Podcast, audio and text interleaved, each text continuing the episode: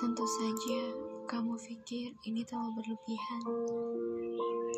Karena kamu tidak ada di posisiku. Kamu tak merasakan sesaknya jadi aku. Jika aku punya kemampuan untuk membaca matamu Dan mengerti isi pikiranmu Mungkin aku tak akan terburu-buru dalam menerima cintamu. Jika aku cukup cerdas menilai bahwa perhatianmu bukanlah hal yang terlalu spesial, mungkin sudah dari dulu kita tak saling kenal. Aku terburu-buru mengartikan segala perhatianmu, dan ucapanmu adalah wujud terselubung dari cinta. Bukankah ketika jatuh cinta, setiap orang selalu menganggap segala hal yang biasa terasa begitu spesial dan manis. Aku pernah merasakan fase itu. Aku juga manusia biasa. Kuharap kamu memahami dan menyadari aku berhak merasa bahagia karena membaca pesan singkatmu di sela-sela dingin malamku. Aku boleh tersenyum karena detak jantungku tak beraturan.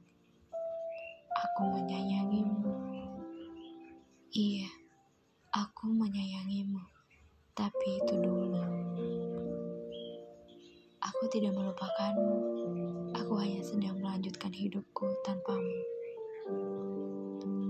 Aku hanya perlu waktu untuk diriku sendiri. Mungkin sementara waktu, atau bahkan selamanya. Bukannya aku tidak ingin bersamamu lagi, tetapi hanya tahu bahwa semua sudah tak terkendali dan tidak akan sama lagi, walau bagaimanapun caranya.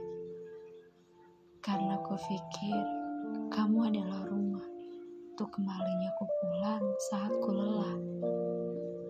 Namun, kau hanyalah kosan tempat di mana orang hanya mencoba singgah, namun tak sungguh.